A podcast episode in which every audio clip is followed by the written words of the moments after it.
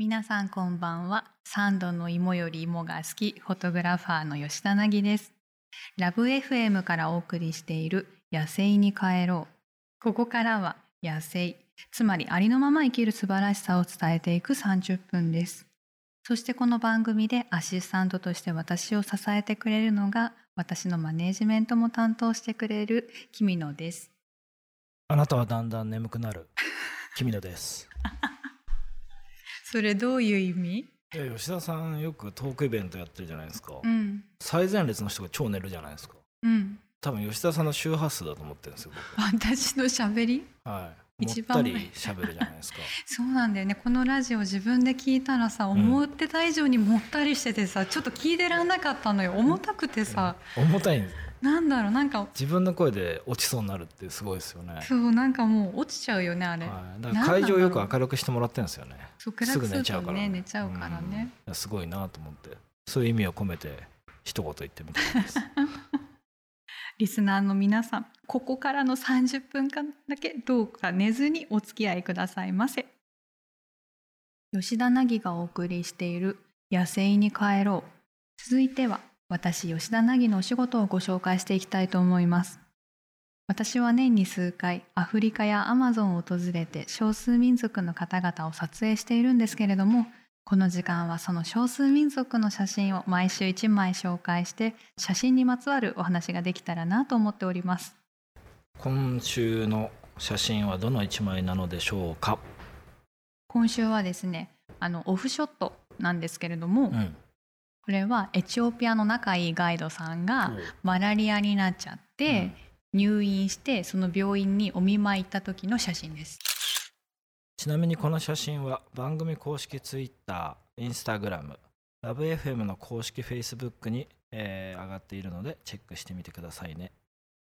マラリアってうん。かかるもんなんですか、そう私現地の人は、まあ、マラリアは怖いとはよく聞いてるんだけど、なんかね私はマラリアになったことないんだけど、うん。ガイドさんがよくマラリアにかかるのよ。あれってやっぱり蚊から伝染というかうん。移るんですか、そうそうそう刺されたところがってことですね。マラリア禍だね、あーうん、でもマラリアって予防接種ないですよね。マラロン。あ、マラロン。うん。あれ現地で飲むやつですよね。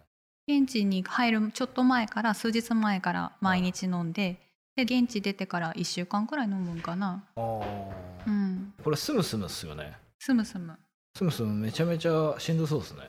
そうなのよ。なんかうん確かにこの病院に行く前から急にこう具合が悪くなってうん。青ざめてたの、で黒い肌だけど、うん。青ざめてんなっていうのはそこはかとなくわかる。そうそうそう、えででもこの時ーうん。もうこの数日後から火山の方に向かう予定だったのね、はいはい。だからその時にもうマラリアが発症してたら、うん。間に合わないことから、うん。行くなら今行ってって言って、うん。病院で診察受けてもらったら、うん。もうマラリアでこの時3日間入院したんかな。あそんなもんで一応出れるっちゃ出れるんですか？もう点滴打って薬もらえば処方してもらえばもう初期段階だったら全然すぐ治る。あそうなん。引きはじ引き始めってっていうかんないけど。かかり始め？ええ。遅いともう手遅れになっちゃうから早く行けば大丈夫、あじゃあ早めに見つかってよかったっていうシーンでもあるってことですねこの写真でスムスムが記念に写真撮ってくれって言われあスてムスム以来の写真なんですねそう俺がこうやってマラリアになってうん。に見届けられてる姿を記念に撮ってくれって言われて私は自分で不謹慎だから撮っちゃいけめちゃくちゃないと思ったのブラックじゃないですかテーマが。だから撮ってたら、う先生に怒られたの。なんで お医者さんに。お前らお前不謹慎だぞと。そうお前の友達がこんなマラリアで苦しんだのに何記念写真撮ってんだって言われて、違うスムスムが言ったんだってそう。逆に患者側からのでなんかこの時じゃないんだけどやっぱねガイドさんが結構マラリアになるのよ。なんでなんですかね。やっぱり私たちはその一時的に行くから薬を飲んでられるけど、はいやっぱマラリアの薬って現地でも高いのね。高いですよね、うん。でガイドさんとかってもうほぼそういうフィールドに出てるでしょ、確かに。それが仕事ですからね、うん、だから毎日飲み続けるってお金も持たないし、体への負担も強いから飲んでないのよ。うん。だからマラリア蚊がいるエリアで刺されちゃうとやっぱり発症しちゃうのはしょうがなくて。なるほどだから他の時はガイドさんがマラリア発症して3日間足止め食らって、うん。でじゃあいざ出発ってなったら今度ドライバーさんが発症しちゃって、うん。私だけピンピンになっててガイドから気つけられたの。お前だけ何ピンピンしてなんでお前がかかってねえんだよって言われて。しょうがないですね。かかんなかっただってねそうもうこればっかりは運じゃない。まあそうです。ねえ吉田さん一回もマラリアかかったことないですよ、ね、マラリアはかかったことないの。すごいですね。不幸中の幸いね。血液型何型でしたっけ？A 型。ああ狙われにくいですかね関係ないんじゃない？関係ないですかうん。えー、でもすぐすぐ仕事できますよねめちゃくちゃ。そう何を私がこう取りたいかとか私が何を考えているかっていうのをすごい察してくれるし、うん。結構真面目に働くんだよね。そうですよね。なんかねスムスムの場合はガイドっていうよりはカメラマンのアシスタントに近い。そうですよね。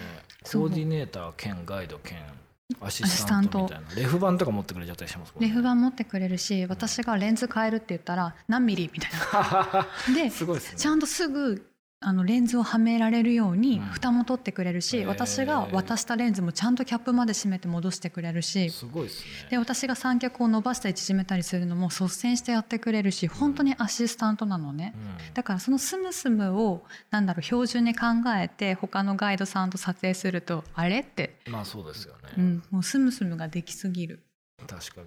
まあエチオピアでも何回行ってんですか今？1 5 6回行ってんじゃないかな、ね。うん。全然いい国というかまあもう第二母国的なとこありますからね。うん本当にそう。えーなるほど。いかがでしたでしょうか？もし皆さんも海外に行かれる際は体調管理には気をつけてくださいね。吉田凪がお送りしている「野生に帰ろう」さて私はこれまでさまざまな場所に旅に行ったり少数民族の方と触れ合ったりしてきたんですけれどもそんな私の経験をフィルターにしてリスナーの皆さんのお悩みに吉田凪式の解決方法でお答えできたらなと思っていますこの番組のコンセプトは野生つまりありのまま生きる素晴らしさを伝えたいということで今夜もぴったりのアシスタントをここ福岡で見つけてまいりましたこんばんは。血液型 A 型のデビです。同じですイね。エーこれ A 型はマラリアならないんですか？いやいやそういうわけじゃないです。そういうわけじゃないですよね。たまたまだと思います。たまたまですよね。うん。ということで、今週もよろしくお願いします。よろしくお願いします。はい、今週もですね、えー実際ありのまま生きている方々にお話を伺ってきまして、うん。えっと、まずはそちらを聞いていただきたいんですが、はいはい。今週はあの牧野うどん。うんこれあの福岡に住んでいる方は大体皆さんご存知なんですけども、うん。牧野うどんというのが何店舗かありまして、うん。そこの空港店の松田さんという方にお話を聞いてきました。はい。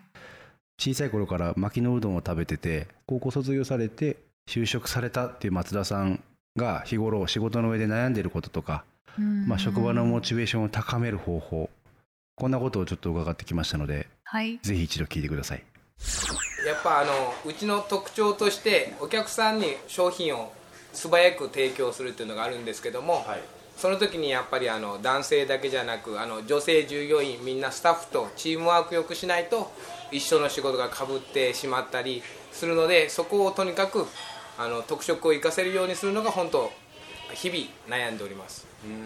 なんかちなみにこう女性従業員の方すごい元気いい方多いと思うんですけど特段変わったモチベーション喚起方法とかなんかモチベーションアップで何かやられたりしてるんですか？あの牧野うどんの社風としましてとにかく明るく元気な声が出る従業員の教育をしておりましてそれでもうとにかく元気な声を出しとけば会社としてもあこの従業員は仕事ができるっていうふうに思われますので大きい声を出しております、はい。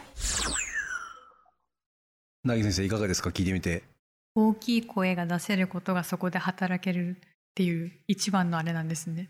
そう言ってましたね。私が働けないなと思った。凪さん無理ですね。うどん好きだから働いてみたいなって思いながら聞いてたんだけど、うん。大きい声が出せないとダメっぽいから、うん。私ダメだなって今思ってちょっとショックだった、でまあこの方もうん。18年とかか。勤務されて。うん。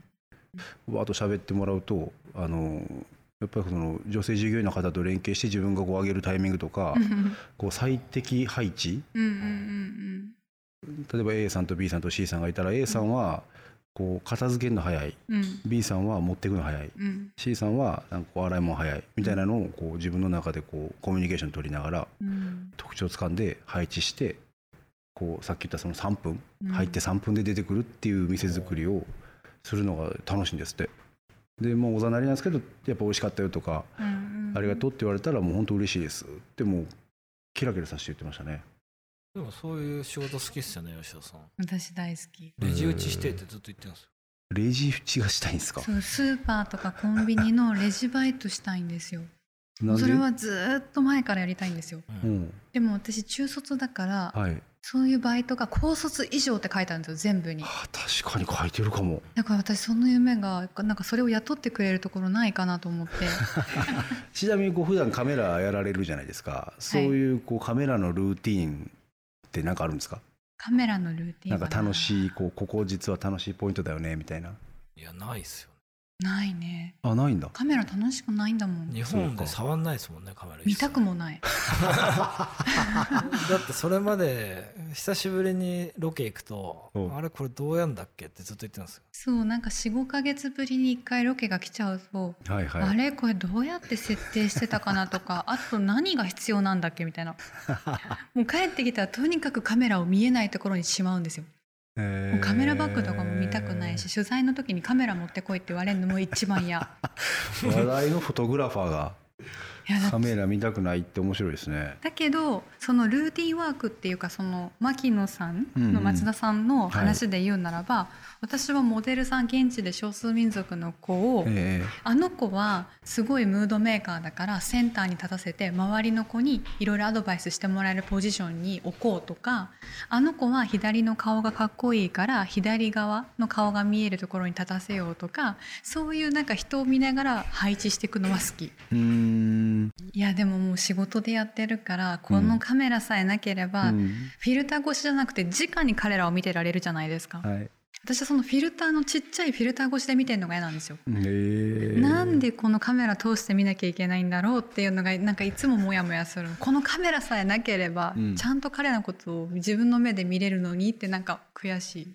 なんかね一個一個本当に彼らの動きとかを見逃したくないんですようん。でもやっぱりフィルターだとちっちゃいし私あんまり目が良くないので、うんうん。見えてないんですよ。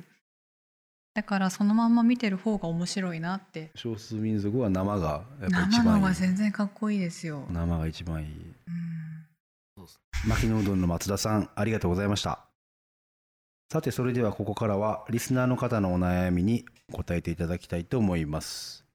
今回はですねえっとメールでいただいてますねちょっとお名前が実はわからないんですが、うんえー中学3年生の受験生ですね。中三。中3あー。15歳。14歳5歳ですね、えー私は今中学3年生の受験生です。うん。でもあまり勉強に力が入らなくていつも不安です。うん。志望校も決まっていてやる気はあるのに行動できない自分がとてももどかしく自分にイライラしてしまいます。うん。そんな時なぎさんはどうしてますか？応援メッセージもできればお願いします。ということで。はい。中学3年生。うん。どうですか？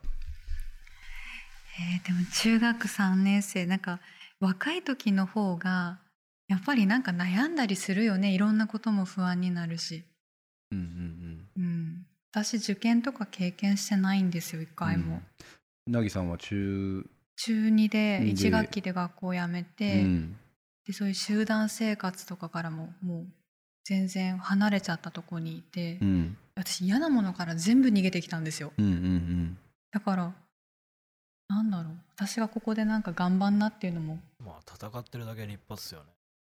そうね。だって引きこもりでしょ？中3の時なんて。